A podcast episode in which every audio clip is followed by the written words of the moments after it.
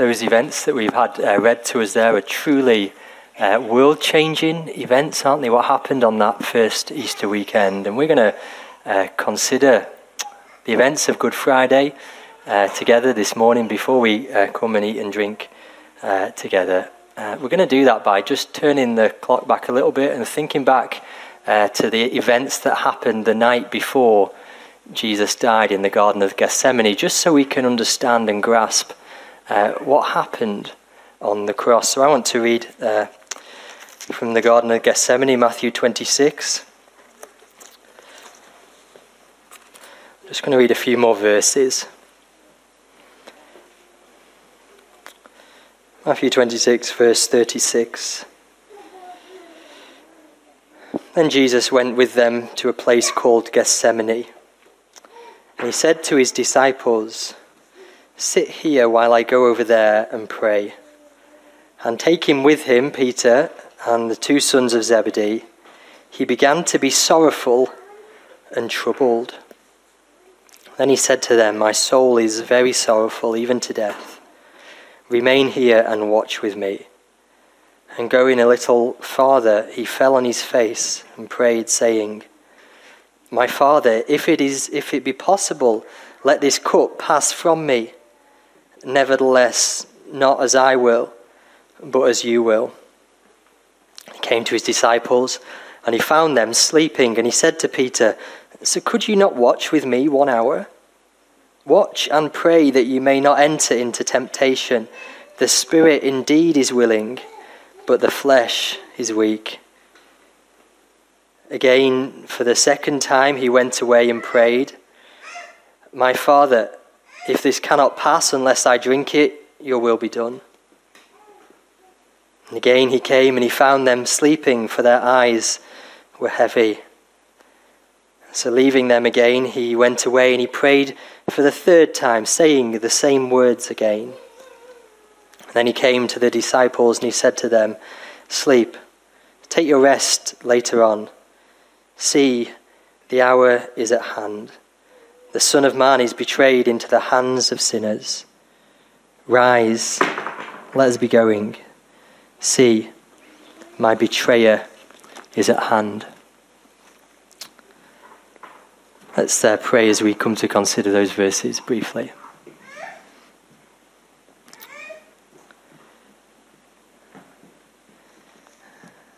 Dear Father, as we uh, see Jesus there in the garden, praying, as we listen in on his prayers, we sense, Father, we are on sacred ground. And as we consider this account together this morning, we pray, Father, that you would speak to each one of us as we need. Father, take away pride, take away self righteousness. Help us to truly behold the Lord Jesus. Help us to glory in all that He is. Lord, we just look to you to be our, our shepherd and provide for all that we need. In Jesus' name, Amen. Amen. There's a place uh, in Oxford uh, on Broad Street uh, where you can go and you can see in the road uh, part of the tarmac is peeled away uh, and there's a cross that's paved into the, the road itself. Uh, and that cross marks the spot uh, where two people were martyred. A man called Hugh Latimer and a man called Nicholas Ridley were burned at the stake, uh, 1555.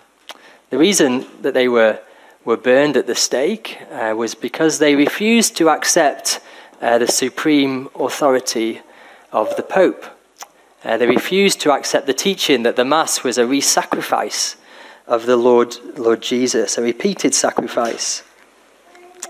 Uh, Latimer, he died uh, quickly, uh, and as he was dying, he encouraged uh, Nicholas Ridley, who was the, the younger of the two, and he said these words, quite famous words now Be of good comfort, Mr. Ridley, and play the man we shall this day light such a candle by God's grace in England as I trust never shall be put out.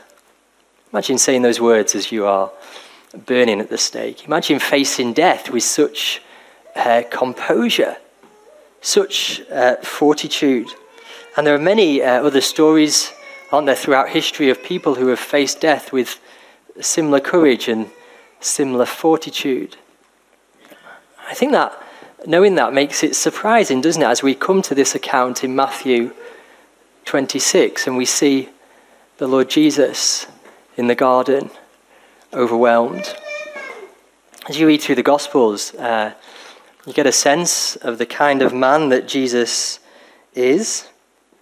He's a man who's resolute, who's, who's focused on his mission, a man who is uh, determined, even in the face of great hostility, to do what he knows he has to do.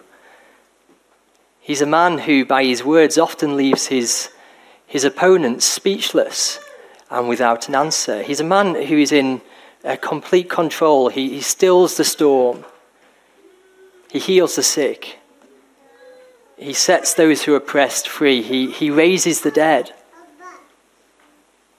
He's a man who is a master of all situations.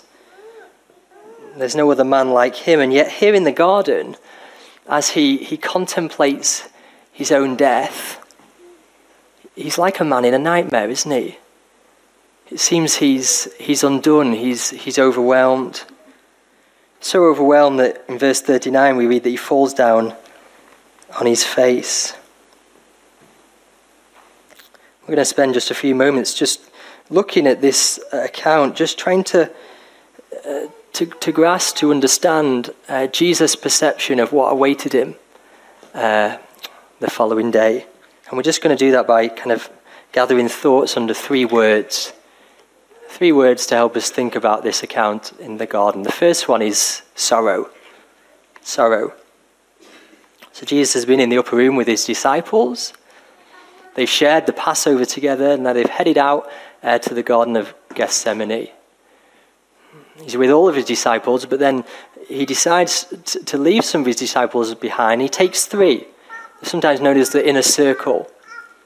It says here uh, Peter and the two sons of Zebedee, that's James and John, and they go a little bit further into the garden. And it's at this point when Jesus is with these three close friends that he's overwhelmed with sorrow. He says in verse 38, My soul is very sorrowful, even to death. Jesus feels so sad, it, it, it's killing him. And in his sorrow, he asks the three, these three close friends, to remain and to watch with him. And he goes a little bit further on into the garden uh, and he falls down on his knees uh, to pray to his, his father. Up until this point, in Matthew's Gospel, Jesus taught very openly about the events that await in Jerusalem. I think four times he's spoken about his death and resurrection. He's spoken about it frankly. But here, as he begins to see what lies ahead, it seems he's, he's overwhelmed. And the question is, isn't it, why is it that there were other men who faced death with great courage and fortitude, like Hugh Latimer as he was burned at the stake. And yet here, Jesus seems less courageous. We know that he's not. But what is it about Jesus' death that is different to all other deaths? I think the answer is found in the prayer that Jesus prays. Jesus prays, My Father, if it is possible, let this cup pass from me. Let this cup pass from me. It's the cup. Something about this cup that overwhelms Jesus. What is this, this cup? That he, he sees in his mind's eyes, he thinks about the events that are going to take place. Well, the cup is uh, uh, an image or a picture that's taken from, from, from the Old Testament. And there's a word that's usually accompanied the word cup in the Old Testament. It's, it's wrath. Often the Old Testament refers to the cup of God's wrath. There's a very vivid uh, portion of the Old Testament in Jeremiah, Jeremiah chapter 25, when the prophet Jeremiah speaks a lot about the cup of wrath.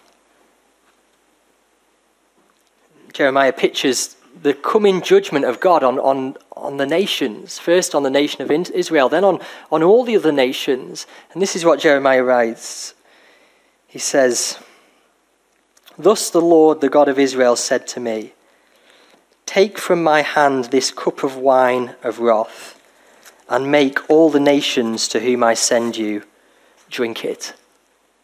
In the following verses, uh, it's pictured as though all the nations are gathered into a, into a circle, and this cup is being passed round for every nation to drink. First Judah, then Egypt, and then last of all, this cup is passed to the, the king of Babylon.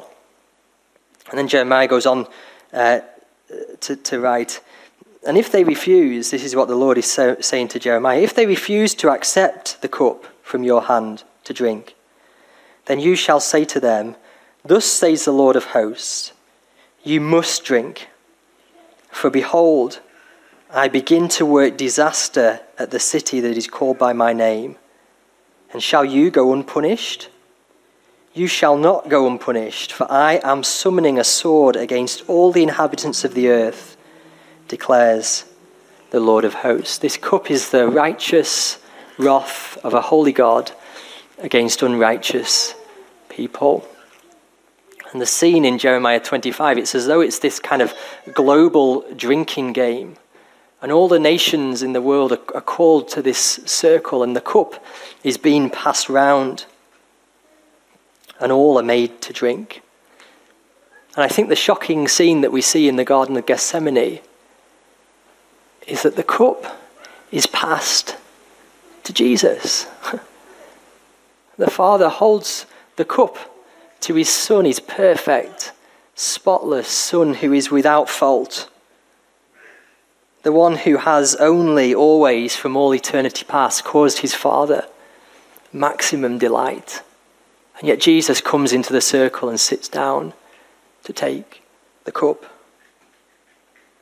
So Jesus can face the mocking, he can face the flogging, he can even face the nails. But when it comes to the cup, when it comes to the cup of wrath, as he contemplates that, he's overwhelmed with sorrow. That's the first word, sorrow. The second word, uh, submission. Submission. As Jesus considers the cup and he's overwhelmed with sorrow, there's something even greater than his sorrow. And that's his submission, his desire to do his, his Father's will. Listen again to his prayer Father, if it is possible, let this cup pass from me. Nevertheless, not as I will, but as you will. Prays a similar prayer a second time, verse 42. Again, for a second time, he went away and prayed. If this cannot pass unless I drink it, your will be done. Jesus repeats his, his commitment to his, his Father's will. In some ways, this is a, a very mysterious passage. How do, we under, how do we understand this? It's treading on sacred ground, isn't it? Listening to these intimate prayers between the Son and the Father. I think sometimes if we're not careful, we can misunderstand this, this passage. What we see here in the garden is Jesus in his humanity, living in rightful submission to his Father. Elsewhere in the Bible, we read that the events of the first Easter were planned before the foundation of the world. In eternity past, Father, Son, Holy Spirit, the, the one God in three persons, planned this great salvation.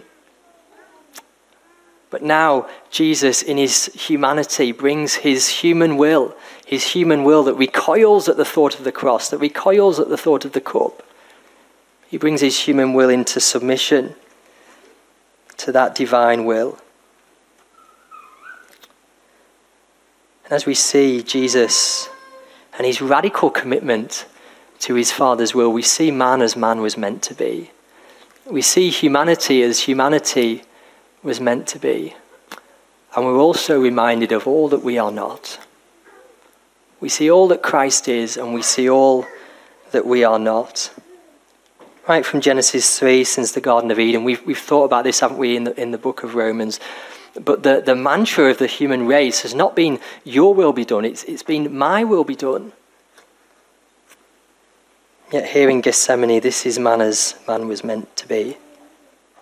One author writes this In the first garden, not your will, but mine changed paradise to a desert and brought man from Eden to Gethsemane. But now, not my will, but yours brings anguish to the man who prays it, but transforms the desert into the kingdom and brings man from Gethsemane to the gates of glory. Lovely words, aren't they? What has Jesus done for our humanity? He's rescued us, He's restored us. And so let's be in awe of Jesus this morning. Let's be in awe of His submission, of His obedience. Let's be in awe of the fact that He was willing to drink the cup that, that we deserve. So that's the second word submission. Sorrow, submission. And then the final word is sleepers. Sleepers, that brings us to the, the sleepy disciples. Jesus asked these three disciples, didn't he, to just to, to come with him and to pray. And what does he find when he returns? He finds them fast asleep. He wakes them and he says to Peter, So could you not watch with me one hour? This is, this is Peter who just hours before was full of confidence. full of confidence. Jesus, I'm your man. I'll stick with you. Jesus, I'm willing even to die for you. I'll never deny you. Peter had noble desires, didn't he? But Jesus says the flesh is willing, but the spirit is weak. Jesus isn't asking Peter to die for him, he just wants him to pray with him, just wants him to watch and pray. He says, Watch and pray, Peter, that you may not enter into temptation. Jesus goes away again to pray, and when he returns, what does he find? Verse 43 again, his disciples are sleeping. It says, because their, their eyes were heavy eyes were heavy. You know that feeling, don't you, when your head's kind of rolling off? That was the disciples in the garden. Jesus goes away again to pray a third time, and when he returns, his disciples are, are still asleep. The contrast couldn't be greater, could it? Between Jesus and his, his focus, his, his submission, and the disciples and their their lack of focus and their, their sleepiness. Jesus wakes them, he says, Sleep, take your rest later on. Rise, the hour is at hand. The Son of Man is betrayed into the hand of sinners. Rise, let us be going. My betrayer is at hand. What do you think as you see the disciples in the garden uh, sleeping? What do you think we're meant to learn from this. We may be tempted to rush ahead and use this passage like a, a pinch or a jar of smelling salts. Come on, wake up. Don't be like those sleepy disciples. Pull your socks up, sort yourself out. Try harder, watch and pray. I think certainly there's an instruction there for us to, to watch and to pray. I think, first of all, uh, we're called to recognize that we are just like those disciples. I think unless we recognize that, we, we, miss, we miss the point. We miss the point of this passage. We're meant to be confronted. The disciples are set in sharp contrast to Jesus. And as we see the weakness of the disciples, we're confronted by our own weakness because we are just like them. Sometimes in our imagination, in our pride, we think we can do great things for God. But the reality is, we struggle even to do the simplest things, don't we? We struggle even to pray. Jesus will go to the cross and he will go alone. He will drink the cup alone. And he will do this for us because there's no other way that we can be saved. People like to say there's, there's lots of ways to God. If we're just sincere, if we just try to be good, if we just turn over a new leaf, God will accept us. Do you think the Father would hand the cup to his Son if there was any other way? Surely not. Only Jesus can save, and that's why he came. And all that Jesus is, he is for us. Right from his birth, his obedient life, here in the garden, on the cross, his resurrection, his ascension, all that Jesus is, he is for us. He takes the cup that we deserve, the cup of wrath, and in return, he holds out to us a different cup, another cup, a better cup. Just hours before these events in the Garden of Gethsemane, Jesus had been eating and drinking with his disciples the Passover meal. And as he ate and drank with them, he passed them a cup. And these are the words that he says as he passes them the cup. As they were eating, Jesus took the cup, saying, Drink of it, all of you, for this is my blood of the covenant, poured out for the forgiveness of sins. I tell you, I will not drink again of the fruit of the vine until that day when I drink it new with you in my Father's kingdom. This is a wonderful cup. This is not the cup of God's wrath. This is a cup that means forgiveness. It's a cup that symbolizes the blood of Jesus uh, poured out for us. And isn't it wonderful that Jesus gives this cup to weak, sleepy disciples who are so weak they cannot even watch and pray? He says, This is the cup, the new covenant in my blood for the forgiveness of sins. We're going to come to the table shortly, but as we come, let's revel in Jesus and his submission, his obedience on our behalf. Let's remember who we are. We're weak, needy. And as we eat and drink together, let's truly celebrate this Good Friday. We're going to sing before we come to the table a lovely song, When I Survey the Wondrous Cross on which the Prince of Glory died, my richest gain, I count but loss and pour contempt on all my pride.